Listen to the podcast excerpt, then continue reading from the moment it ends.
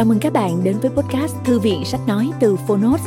Ở podcast này, chúng tôi chia sẻ phần mở đầu và chương mục của những sách nói bán chạy thuộc nhiều lĩnh vực khác nhau được đội ngũ của Phonos chọn lọc. Mong là thông qua podcast, người nghe sẽ tìm thấy quyển sách phù hợp cho bản thân và cả những kiến thức hữu ích cũng như nguồn cảm hứng, kinh nghiệm giúp cuộc sống hàng ngày trở nên phong phú, hiệu quả hơn.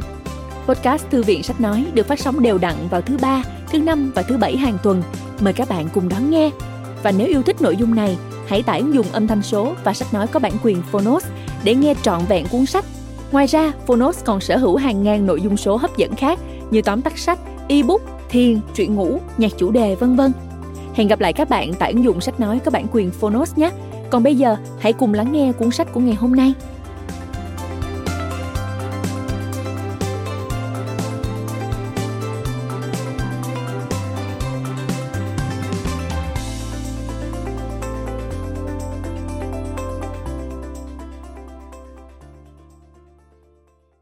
Bạn đang nghe từ Phonos.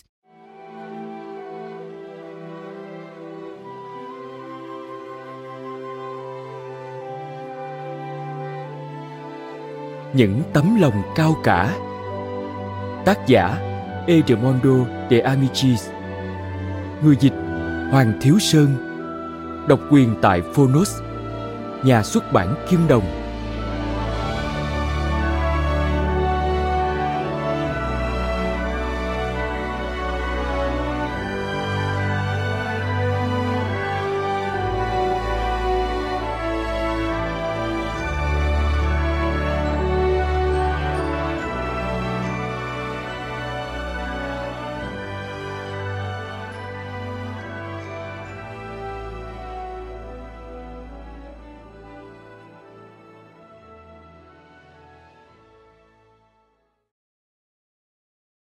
Edmondo de Amicis với những tấm lòng cao cả.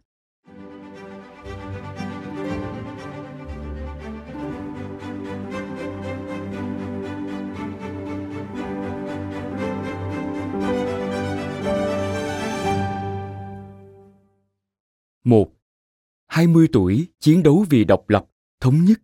40 tuổi đấu tranh cho công bằng xã hội.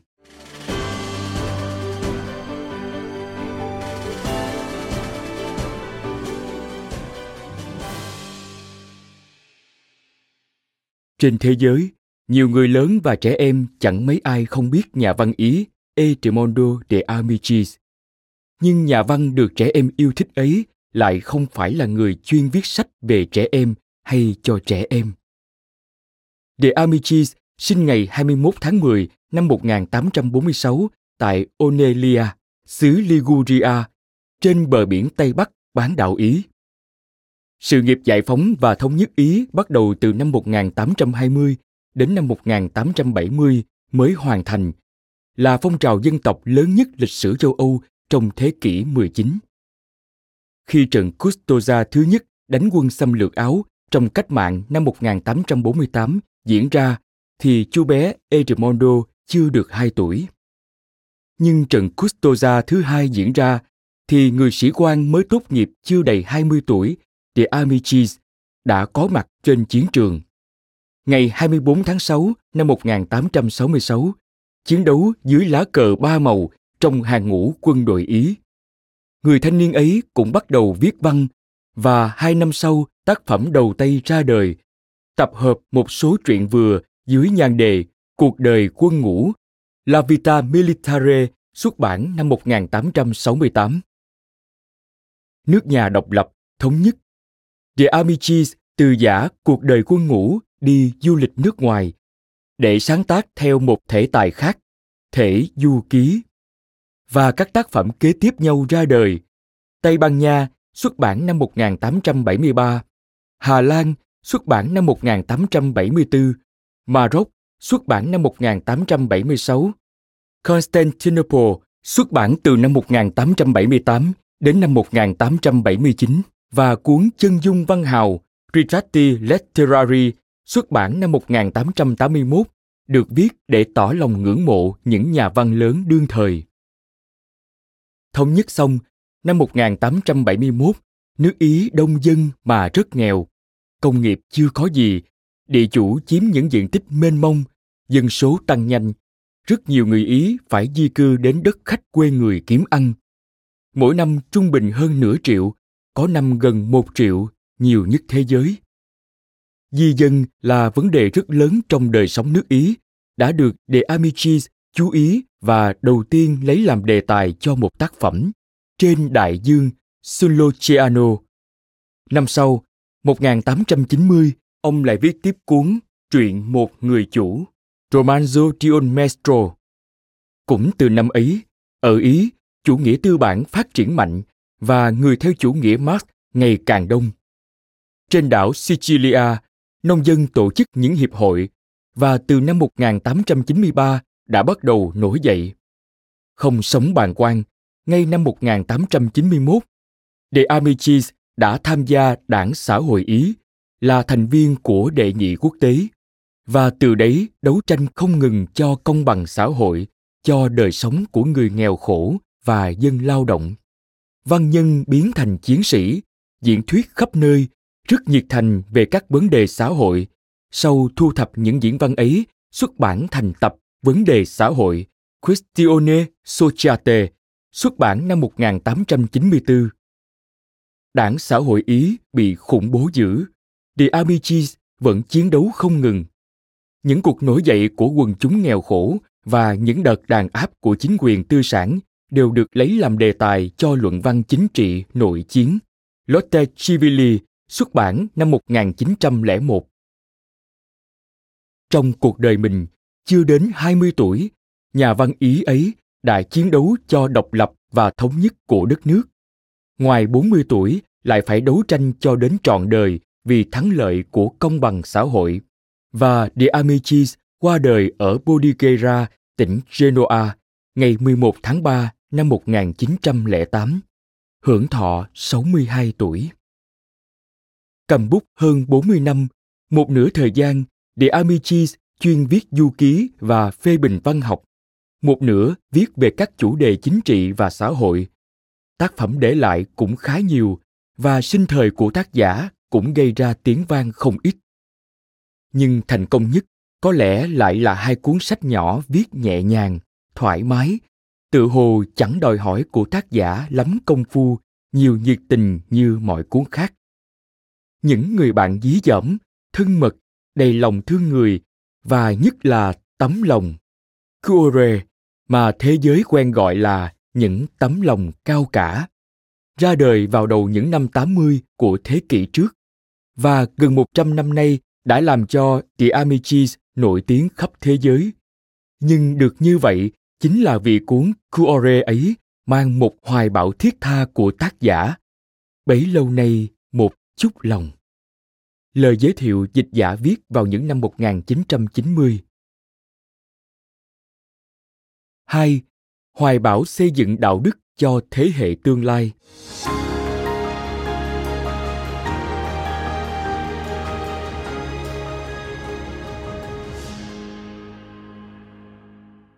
Một cậu bé người Ý, Enrico Bottini, hàng ngày ghi lại những việc lớn nhỏ diễn ra trong đời học sinh của cậu những cảm tưởng và suy nghĩ của cậu thành một cuốn nhật ký. Mỗi tháng, thầy giáo cho chép một truyện để đọc trong lớp. Mỗi tháng, bố hay mẹ viết cho con một lá thư.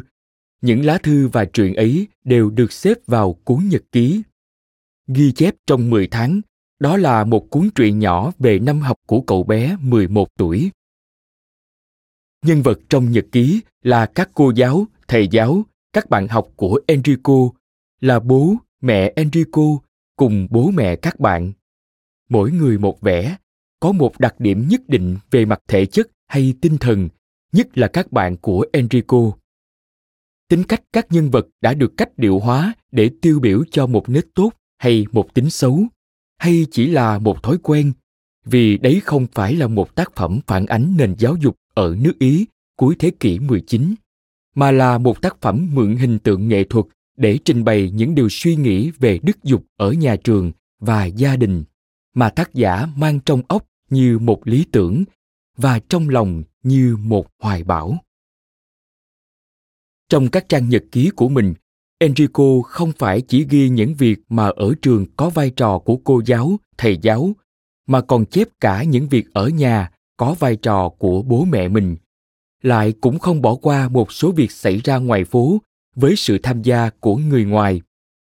Rõ ràng, De Amicis quan niệm rất đúng rằng muốn dạy đạo đức cho trẻ phải có ba mặt giáo dục tốt của nhà trường của gia đình và của xã hội cô giáo, thầy giáo, trước tiên phải thương yêu học trò. Coretti vác củi từ 5 giờ sáng, vào lớp ngủ thiếp đi. Thầy peraponi để đến hết giờ mới đánh thức dậy, rồi ôm đầu cậu trong hai tay, hôn vào tóc cậu và nói, thầy không mắng đâu, thầy biết là trước khi đến lớp, con đã phải làm lụng nhiều. Cuối năm, học sinh thi đều khá. Để làm cho họ vui thầy giáo tóc đã hoa râm và không bao giờ cười ấy lại làm bộ trượt chân, phải bám vào tường cho khỏi ngã. Phải chăng đó là cái phút vui độc nhất của thầy?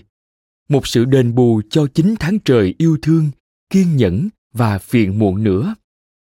Enrico ghi vào nhật ký như thế. Thầy có vật kỷ niệm là ảnh các học trò cũ tặng. Đã ngoài 20 năm, thầy vẫn treo đầu giường và nói, Khi sắp chết thì cái nhìn cuối cùng của thầy sẽ quay về họ. Cụ già Crosetti sau 60 năm dạy học vẫn chưa muốn nghỉ. Ở nước Ý, thuở ấy cô giáo, thầy giáo không có lệ phải về hưu vì kinh nghiệm và lương tâm của nhà giáo càng thâm niên càng được xã hội quý trọng nhưng vì rung tay trót đánh rơi một giọt mực lên trang vở của học sinh cụ đành phải xin về và cụ tâm sự thật là cay đắng cay đắng hết sức. Tôi hiểu rằng cuộc đời với tôi như vậy là hết rồi. Không có trường học nữa, không còn có sức trẻ nữa. Tôi cũng không sống được bao lâu nữa. Sau mấy chục năm tận tụy với nghề, cụ giáo Crosetti chỉ có một căn nhà trống trải, tấm ván tồi tàn làm giường ngủ, mẫu bánh mì với chai dầu làm bữa ăn khiến cho học trò đã hai thứ tóc trên đầu không khỏi suy nghĩ. Đó là tất cả phần thưởng của thầy. Nhiều cô giáo thầy giáo đã xem nghề mình là lẽ sống là cuộc đời của mình. Và ở trường học cũng có những liệt sĩ hy sinh như ở chiến trường. Cô giáo lớp một trên của Enrico ho không ngớt, nhưng tiếng của cô luôn luôn ác cả lớp học. Cô nói không nghĩ để học sinh nhỏ không thể lơ đễnh được. Cô có thể sống thêm nếu xin nghỉ dạy, nhưng không muốn xa học trò. Cô cứ dạy cho hết năm, và cô đã mất ba ngày trước khi dạy hết chương trình. Vĩnh biệt học trò, cô ôm hôn tất cả, rồi vừa khóc vừa chạy nhanh ra khỏi lớp cô để lại cho học trò tất cả những gì cô có trên đời và trước khi chết cô yêu cầu thầy hiệu trưởng, đừng cho học trò đi theo đám tang, sợ các em khóc. Qua bút mực của trẻ con, The Amicis đã viết một thiên trường ca cảm động về nghề dạy học. Với những hình tượng cô giáo, thầy giáo, tuy chỉ có vài nét chấm phá, nhưng không dễ mà quên được. Trong gia đình enrico, tháng nào bố hay mẹ cũng viết cho con một lá thư không phải vì đi đâu gửi về, mà ở ngay trong nhà viết đưa cho con đọc và suy nghĩ. Thư thì khuyên răng, thư thì cảnh cáo, có khi là trách mắng. Đó là những trường hợp phải nói chuyện với con một cách trang nghiêm. Trong một xã hội văn minh, những người bố, mẹ không phải chỉ là trong nom săn sóc con mình, mà còn biết quan tâm đến con người khác đến trẻ nói chung nữa. Có một trang ký riêng của enrico tả những người bố mẹ học sinh. Chẳng qua, de amicis đã mượn bút của trẻ để nói chuyện với người lớn. Và vì thế mà những tấm lòng cao cả không phải chỉ là một cuốn sách riêng dành cho thiếu nhi, mà lại còn là một cuốn sách viết cho cô giáo, thầy giáo, cho bố mẹ học sinh và cho những người lớn trong xã hội nữa và đối với các bạn đọc ấy của mình the amichis muốn nói gì về vấn đề dạy dỗ con trẻ? 3. Dạy trẻ nên dạy những gì?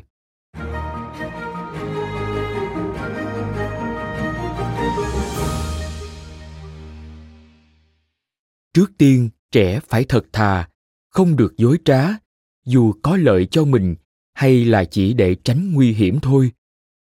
De Amicis qua lời Carone khuyên Garoffi thú tội, rồi lời ông Bottini dạy con mấy lần nhắc rằng thật thà là một bổn phận. Trong các tính xấu, De Amicis muốn trẻ tránh nhất là tính hèn nhát. Thầy Perponi hiền từ như thế, nhưng khi bọn thằng Franti xúm lại đánh Crossi, đã phải nổi cơn thịnh nộ chính đáng. Các cậu đi làm một việc hèn hạ nhất và nhục nhã nhất, có thể bôi nhọ lương tâm con người.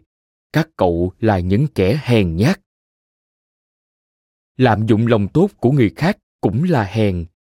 Khi cả lớp làm ồn trong giờ thầy phụ giáo trẻ tuổi, garone chỉnh các bạn. Các cậu lạm dụng lòng tốt của thầy, việc làm của các cậu hèn nhát lắm. Đầu năm học, ông Bottini viết cho Enrico lá thư gợi lên hình ảnh trẻ em tất cả các nước trên thế giới đi đến trường học như một đạo quân lớn để khuyên con đừng bao giờ làm một người lính nhát gan. De Amicis quan niệm rằng lười biếng cũng là hèn nhát vì thiếu chí khí, thiếu quyết tâm trong bổn phận học tập. Trong những bức thư viết cho Enrico, không có bức thư nào của ông bà Bottini mà nghiêm khắc như hai bức thư trách mắng con thiếu lễ độ khi ăn nói với bố mẹ. Thà rằng bố phải thấy con chết đi còn hơn là thấy con bội bạc với mẹ con. Con còn phải giúp đỡ bố mẹ nữa. Julio bốn tháng trời thức thâu đêm viết thuê giúp bố, nhưng giấu bố dù phải cay đắng chịu đựng những lời trách cứ bất công vì hiểu lầm của bố. Thầy giáo lại cho Enrico đọc nhiều truyện rất cảm động, như Ferruccio đưa thân đón lưỡi dao của tên côn đồ hạ sát bà ngoại và hy sinh để cứu sống bà. Như Marco, 13 tuổi, đi tìm mẹ 60 ngày không nghỉ. Vượt đại dương bao la, ngược những dòng sông xa lạ, qua những sa mạc hoang vu, những núi rừng bí hiểm, chịu đói rét, ốm đau, mê sản, để cho người lạ hành hạ đánh chửi, nhưng cứ phía trước mà đi, cho kỳ đến khi gặp lại mẹ dạy trẻ những bổn phận đối với bố mẹ và gia đình là việc nhà trường làm, thì dạy trẻ những bổn phận đối với thầy, với bạn, với nhà trường lại là việc của gia đình. Dường như de Amici đã có ý phân công như vậy. Học sinh kính yêu cô giáo, thầy giáo vì bố mẹ họ kính yêu và vì trong xã hội, cô giáo, thầy giáo cũng được mọi người kính yêu nữa. Ngày phát phần thưởng ông bồi thẩm kết thúc buổi lễ, nhắc học sinh, ra khỏi đây, các cháu không được quên gửi một cái chào và một lời cảm ơn đến những người đã vì các cháu mà không quản bao mệt nhọc, những người đã hiến tất cả sức mạnh của trí thông minh và lòng dũng cảm cho các cháu, những người sống chết vì các cháu và họ đây này. Rồi ông chỉ tay về phía các cô giáo, thầy giáo. Trường học là một gia đình, học sinh như anh em phải thương yêu nhau và muốn có tình thương yêu chân thành, tất cả phải chống một số tính xấu. Cần dạy trẻ không nên trưng diện và khoe khoang. Votini vì luôn nghĩ đến mình nên không những khoe khoang mà còn tự phụ, đố kỵ, ghen tị với các bạn nữa. Và thầy Perponi phải bảo dè chừng đừng để cho con rắn ghen tị luồn vào tim. Đó là con rắn độc. Nó gặm mòn khối óc và làm đồi bại trái tim. Muốn có tình bạn tốt, phải dẹp thói ích kỷ và biết sống vì bạn. Enrico mời precossi đến nhà chơi. Những muốn đem biếu cậu tất cả đồ chơi và tất cả sách học của mình, muốn nhịn miếng bánh mì cuối cùng đang ăn để nhường cậu ăn muốn tự lột hết quần áo để nhường cậu mặc. Thư ông Bottini nói với con, tại sao cậu yêu đất nước của cậu? Kết thúc rằng, giá trong một trận chiến đấu vì tổ quốc mà con trốn tránh nguy hiểm thì bố của con sẽ đón con với một tiếng nấc đau đớn và bố sẽ chết với nhát dao găm ấy đâm vào tim. Thầy Perboni thì cho học sinh đọc hai truyện thiếu niên anh hùng. Cậu bé đánh trống người Sardinia trong trận Custoza bị đạn vẫn cố làm tròn nhiệm vụ nên phải cưa một chân và trên bàn mổ không hề kêu một tiếng.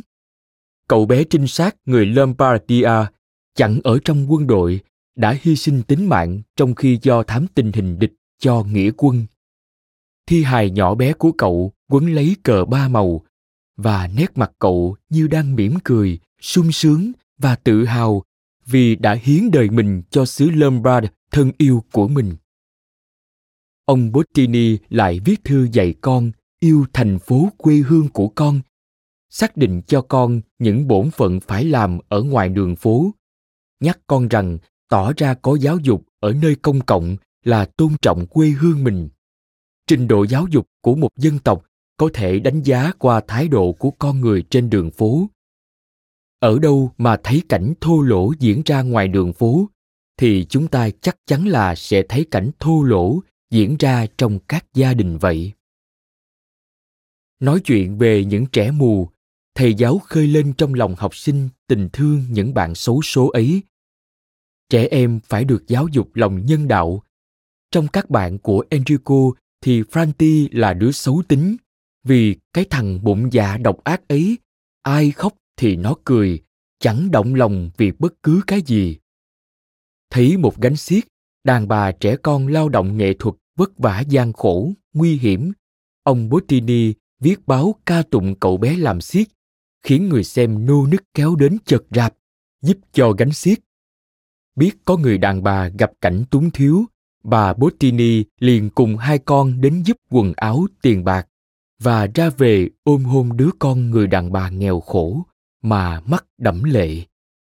Viết thư cho con, bà dạy, đừng quen thói dửng dưng đi qua trước người nghèo khổ. Phải biết giúp đỡ cụ già không nơi nương tựa. Bà mẹ không có bánh ăn. Đứa bé đang đói, đứa con mất mẹ.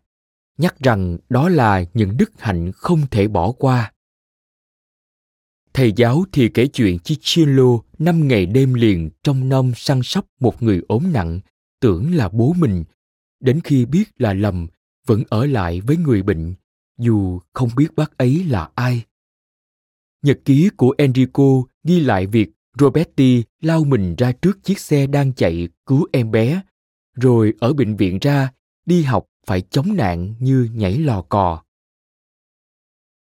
Một chuyện khác của thầy giáo kể việc Mario đi biển bị đắm tàu, được xuống xuồng cấp cứu, đã nhường cho người bạn đường mới quen, vì bạn còn bố mẹ, mà mình thì côi cút, tứ cố vô thân thích.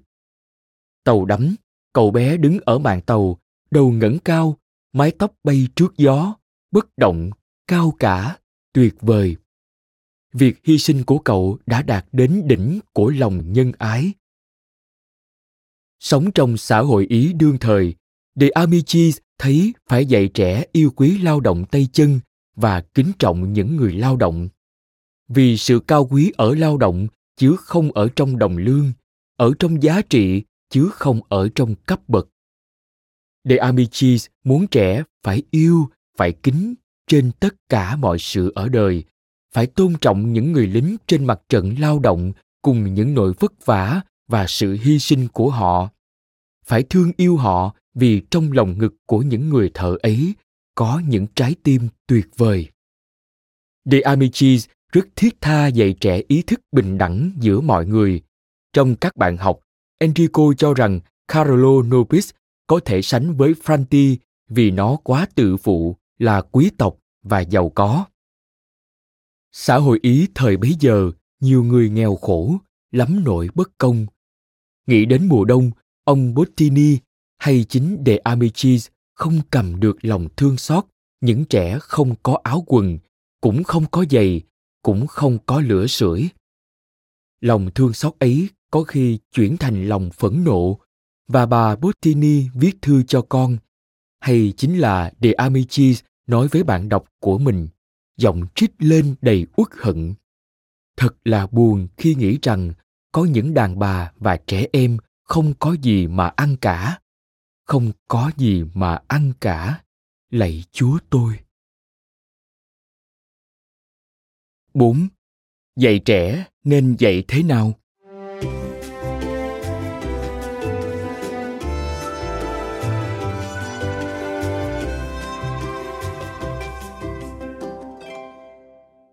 Dạy trẻ phải dịu dàng, nhân từ, nhưng trước lỗi lầm của trẻ thì vẫn nghiêm khắc. Có lỗi với bạn, ngỡ bạn đánh, Enrico cầm thước kẻ dơ lên, nhưng thấy bạn làm lành liền ôm chầm lấy bạn. Về nhà kể cho bố nghe tưởng bố vui lòng nào ngờ bố mắng. Con không được dơ thước dọa một đứa bé tốt hơn con dọa con trai của một quân nhân. Rồi bố giật cái thước bẻ làm đôi. Người giáo dục khéo cần lợi dụng mọi việc diễn ra dù lớn dù nhỏ để uống nắng ngay tính nết của trẻ thấy enrico đi qua trước mặt một người mẹ đói khổ bế con đi xin ăn mà cứ dửng dưng bà Bottini viết ngay thư dạy con bổn phận đối với người nghèo. Ngoài phố, thấy con va phải một người khách qua đường, ông Bottini viết ngay thư dạy con thái độ trên đường phố. Nhưng việc giáo dục phải tiến hành rất thận trọng và tế nhị. Bạn con đến chơi, ngồi dây bận ghế, ông Bottini ngăn không cho con phủi ghế trước mặt bạn. Bạn con gù lưng, ông cất bức tranh anh hề gù treo trong phòng khách cho bạn con khỏi phải trông thấy. Cùng con đi giúp nhà nghèo, không ngờ đấy lại là nhà bạn con. Bà Bottini ngăn không cho con gọi bạn, sợ bạn tuổi. Nhưng khi bạn trông thấy chạy ra thì liền đẩy hai trẻ lại cho ôm chầm lấy nhau như hai anh em ruột. Tháng 6, trẻ ngồi học mà như sắp lên cơn điên. Bà Bottini nhắc con là có những trẻ phải làm lụng ngoài đồng dưới mặt trời đổ lửa, hay trên bờ sông cùi sỏi cháy bỏng, hay trong xưởng thủy tinh mặt lúc nào cũng cúi sát lò lửa. Phải bắt đầu ngày lao động rất sớm và chẳng bao giờ được nghỉ lễ, nghỉ hè. Ông Bottini thì đem con đi thăm những lớp học buổi tối dạy những quân nhân những người lao động để cho con ngạc nhiên và khâm phục thái độ tập trung chăm chú của họ. Lấy việc tốt trong xã hội dạy trẻ đã đành. Người giáo dục lại còn phải tự mình làm gương làm mẫu cho trẻ noi theo nữa. Muốn con nhớ ơn thầy ông Bottini đem con đi tìm thầy học của mình để tỏ lòng biết ơn. Khi mới ra đời, những tấm lòng cao cả cũng bị một số dư luận phê bình khá gay gắt. Nào là tính cách nhân vật chỉ một chiều, cách điệu hóa quá, thành ra sơ lược. Nào là giọng văn cảm thương quá đáng, có khi thành xót xa. Tất nhiên, đó là những chỗ yếu rõ ràng của cuốn sách. Nhưng thời gian người đánh giá công bằng và đúng đắn nhất đã công nhận những tấm lòng cao cả là tác phẩm có giá trị không những về nội dung mà cả về văn chương nữa.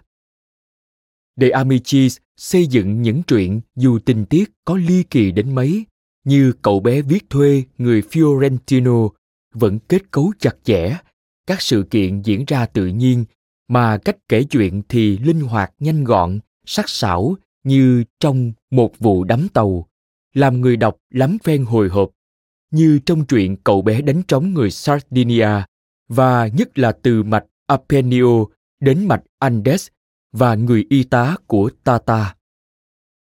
Nhiều chuyện đã kết thúc mà để người đọc cứ bùi ngùi mãi không thôi. Cậu bé làm xiết, lấy tay áo quệt trái lớp phấn trên mặt, gửi lên hai má của ân nhân mình hai cái hôn đáng yêu. Ông đại úy già chưa từng nói với ai một lời dịu dàng bao giờ, tay đưa từ từ và mắt nhìn chầm chầm chào cậu bé đánh trống người Sardinia. Chào rồi dang rộng tay ra ôm chầm lấy cậu, siết chặt vào lòng và hôn ba lần. Chào và hôn vì cậu xứng đáng với một người anh hùng chân chính.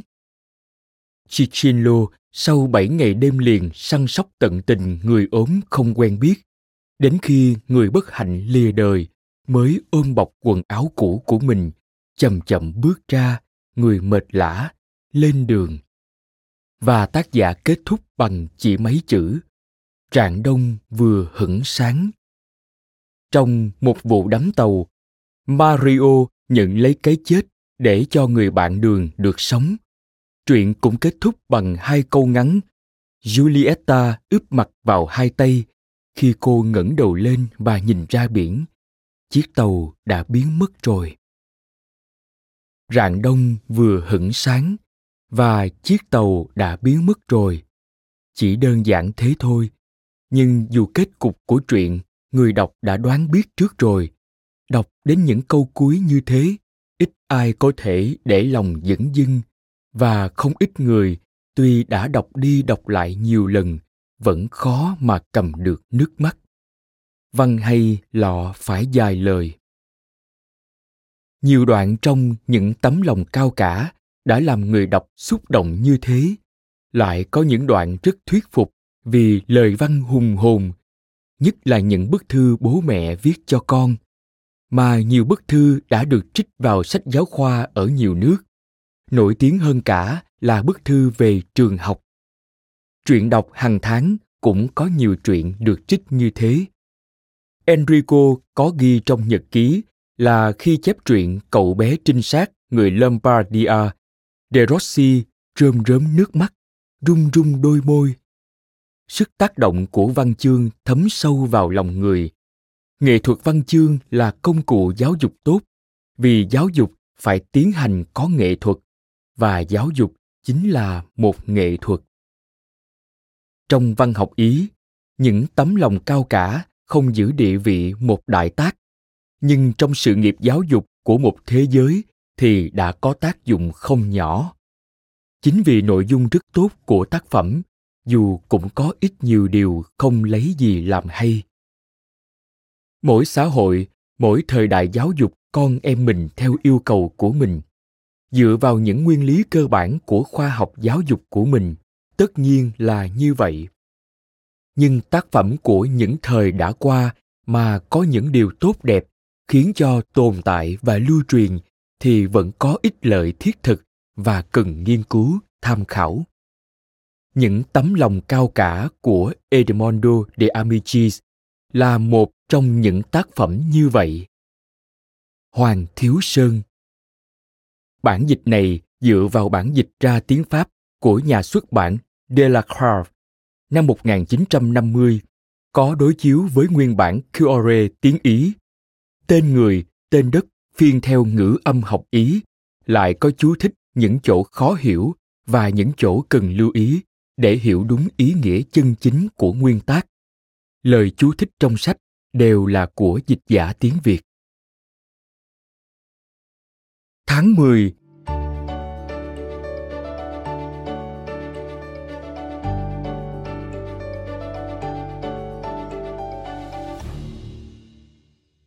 Ngày khai trường.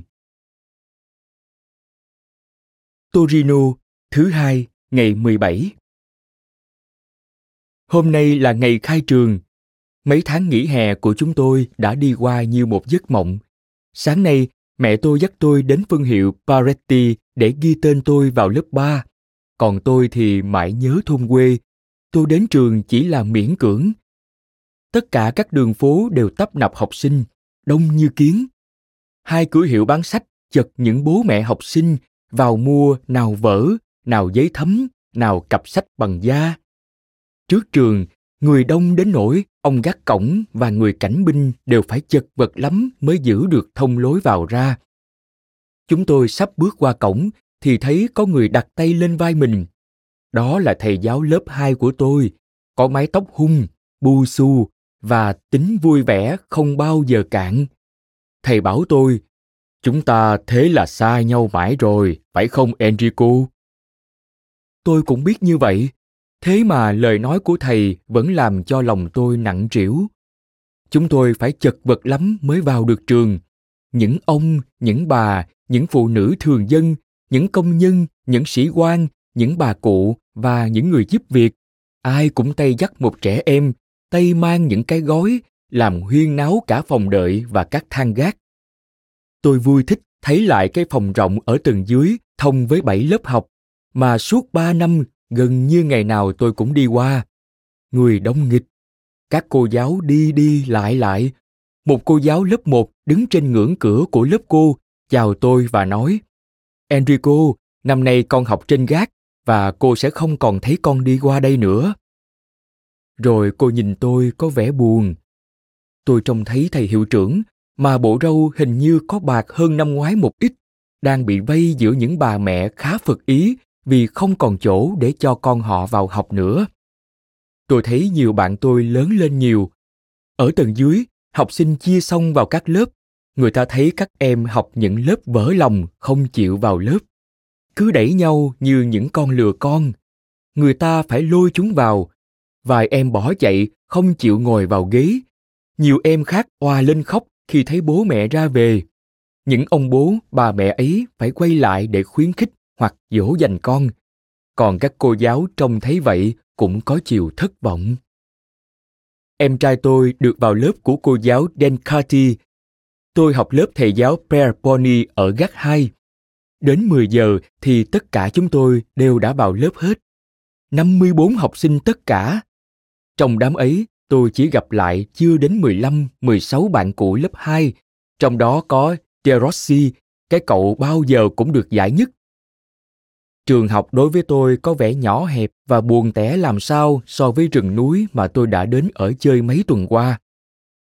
Tôi lại còn nhớ tiếc thầy giáo lớp 2 của tôi, thầy tốt làm sao và lúc nào cũng cười với tôi. Người thầy nhỏ nhắn đến nỗi làm cho chúng tôi cứ tưởng như là một người bạn. Tôi tiếc không được thấy thầy ở đây với mái tóc hung bù xù của thầy nữa. Thầy giáo năm nay của chúng tôi người cao lớn, không có râu, tóc dài đã hoa râm hết. Có một nếp nhăn trên trán, tiếng nói rất to. Thầy nhìn chúng tôi chăm chăm hết đứa này đến đứa khác, như muốn đọc rõ tận trong lòng chúng tôi. Thầy không bao giờ cười. Tôi thầm nghĩ, hôm nay là ngày đầu tiên đây, hãy còn những 10 tháng nữa mới lại nghỉ hè trước mắt biết bao là công việc, là bài thi, là khó nhọc. Tan học, tôi cần phải gặp mẹ tôi và tôi chạy ra ôm lấy mẹ. Mẹ bảo, gắn lên enrico của mẹ mẹ con ta sẽ cùng học với nhau. Thế là tôi vui vẻ về nhà. Thôi cũng được, tôi không còn học với thầy giáo cũ tươi cười thế, vui tính thế và tốt bụng thế. Nhà trường đối với tôi hình như cũng chẳng thích thú bằng năm ngoái nhưng thôi cũng được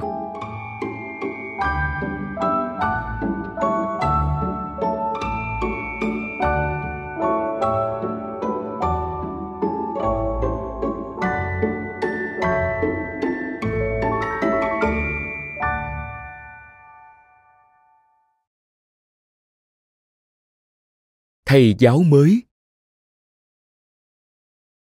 Thứ ba, ngày 18 thầy giáo mới ngay từ sáng hôm nay đã làm cho tất cả chúng tôi đều rất thích. Khi chúng tôi đang lần lượt vào lớp và thầy đã ngồi vào chỗ của mình chốc chốc chúng tôi lại thấy những học trò của thầy năm ngoái đi qua đều bước vào cửa chào thầy. Chào thầy ạ à, chào thầy Perponi ạ. À. có những cậu bước vào bắt tay thầy rồi vội vàng chạy ra. Rõ ràng đám học trò cũ đều rất mến thầy và rất muốn lại được học với thầy nữa còn thầy thì chỉ thấy trả lời đơn giản. Chào cậu. Và bắt những bàn tay chia ra phía thầy, nhưng chẳng nhìn ai cả. Mỗi lần chào lại, thầy đều nghiêng mình vẻ nghiêm trang, mặt quay về phía cửa sổ, nhìn sang mái nhà trước mặt.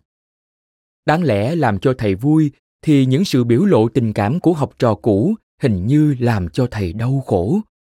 Rồi lại đến lượt thầy nhìn chúng tôi, những học trò mới hết đứa này đến đứa khác một cách chăm chú. Vừa đọc chính tả, thầy vừa bước xuống bục và đi vào giữa các dãy bàn của chúng tôi. Chợt nhìn thấy một cậu mặt đỏ ửng và đầy những nút sưng nhỏ. Thầy liền ngừng đọc, lấy hai tay ôm đầu cậu bé, hỏi cậu làm sao, rồi sờ trán xem cậu có sốt không. Trong lúc đó thì ở sau lưng thầy, một cậu đứng ngay lên trên ghế và bắt đầu múa như con rối. Thầy giáo quay ngoắt lại, cậu ta hoảng hốt, vội ngồi xuống và cúi gầm mặt. Chắc chắn thế nào cũng bị mắng một trận. Nhưng thầy Preaboni đặt tay lên vai cậu bé dại dột và nói, đừng làm thế nữa nhé. Chỉ thế thôi. Rồi thầy lại trở về chỗ và đọc nốt bài chính tả. Xong bài chính tả thầy lặng thinh nhìn chúng tôi một lúc rồi nói với chúng tôi giọng thầy rất to nhưng hết sức hiền từ. Nghe đây các con ạ à, chúng ta sẽ sống chung với nhau cả một năm. Thầy trò ta đều cố gắng làm sao cho năm nay thật tốt. Các con phải chăm và ngoan. Thầy không có gia đình chính các con sẽ thay cho gia đình của thầy. Năm ngoái thầy còn mẹ nhưng nay mẹ thầy đã mất rồi nay thầy chỉ có một mình, thầy chỉ còn các con trên đời này nữa thôi. Thầy chẳng còn ý nghĩ nào, tình cảm nào ngoài các con ra. Các con phải là đàn con của thầy. Thầy sẽ rất thương các con, và các con cũng phải thương thầy. Thầy không muốn phải phạt một ai. Các con hãy tỏ ra cho thầy thấy là những đứa trẻ chân thành, dũng cảm.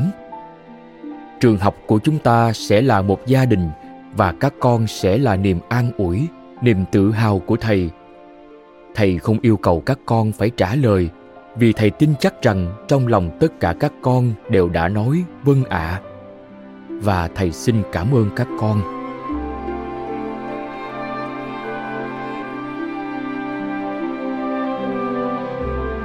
Vừa lúc ấy thì người gác cổng vào báo hết giờ học. Tất cả chúng tôi đều im lặng ra khỏi lớp cậu học trò lúc nãy đứng lên ghế làm trò, bước lại gần thầy và hỏi thầy giọng trung run. thưa thầy thầy có tha lỗi cho con không ạ à? thầy giáo hôn vào trán cậu và nói, thế là tốt con ạ à. thôi, con về đi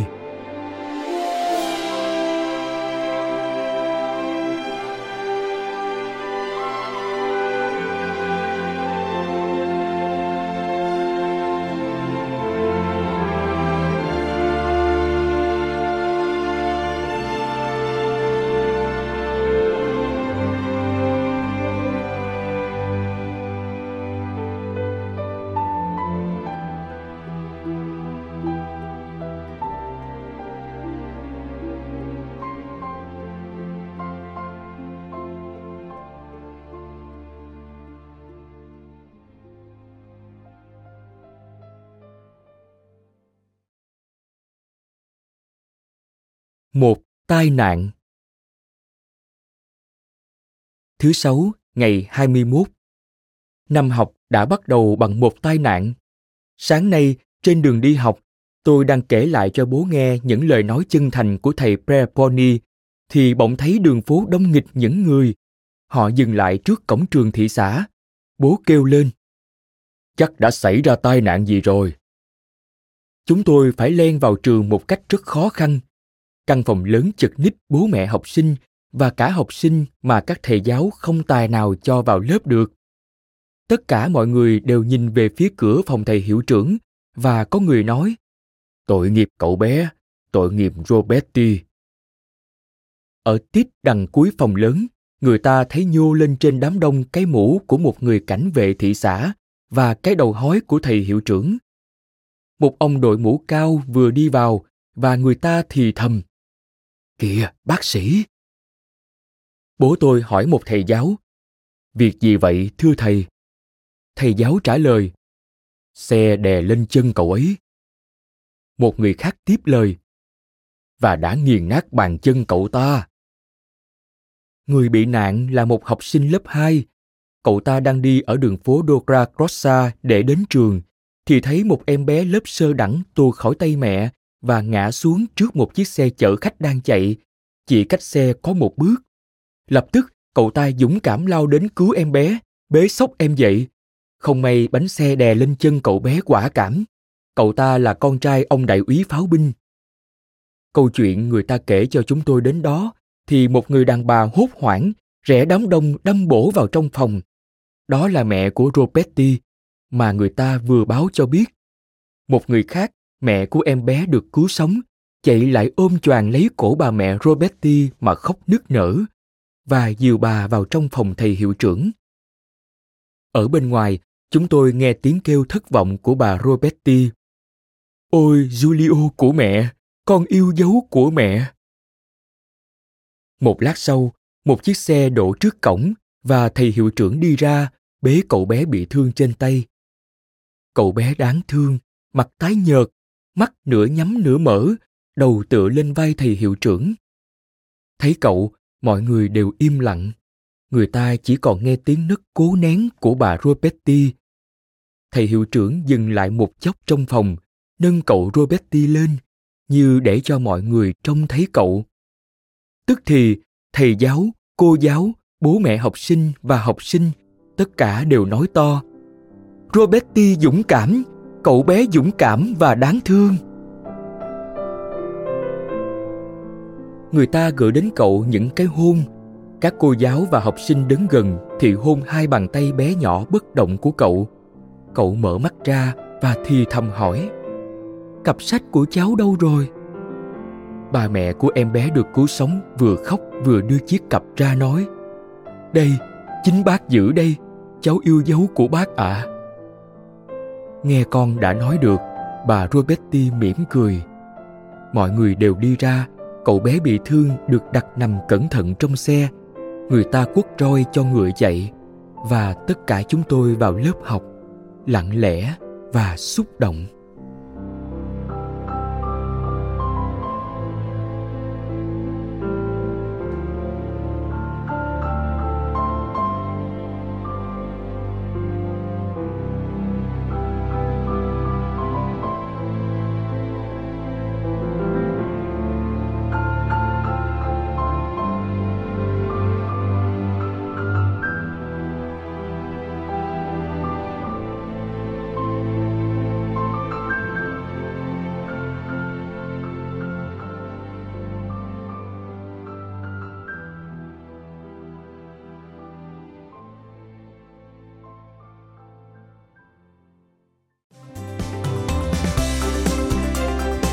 Cảm ơn các bạn đã lắng nghe podcast Thư viện Sách Nói. Podcast này được sản xuất bởi Phonos, ứng dụng sách nói có bản quyền và âm thanh số dành cho người Việt. Hẹn gặp lại ở những tập tiếp theo.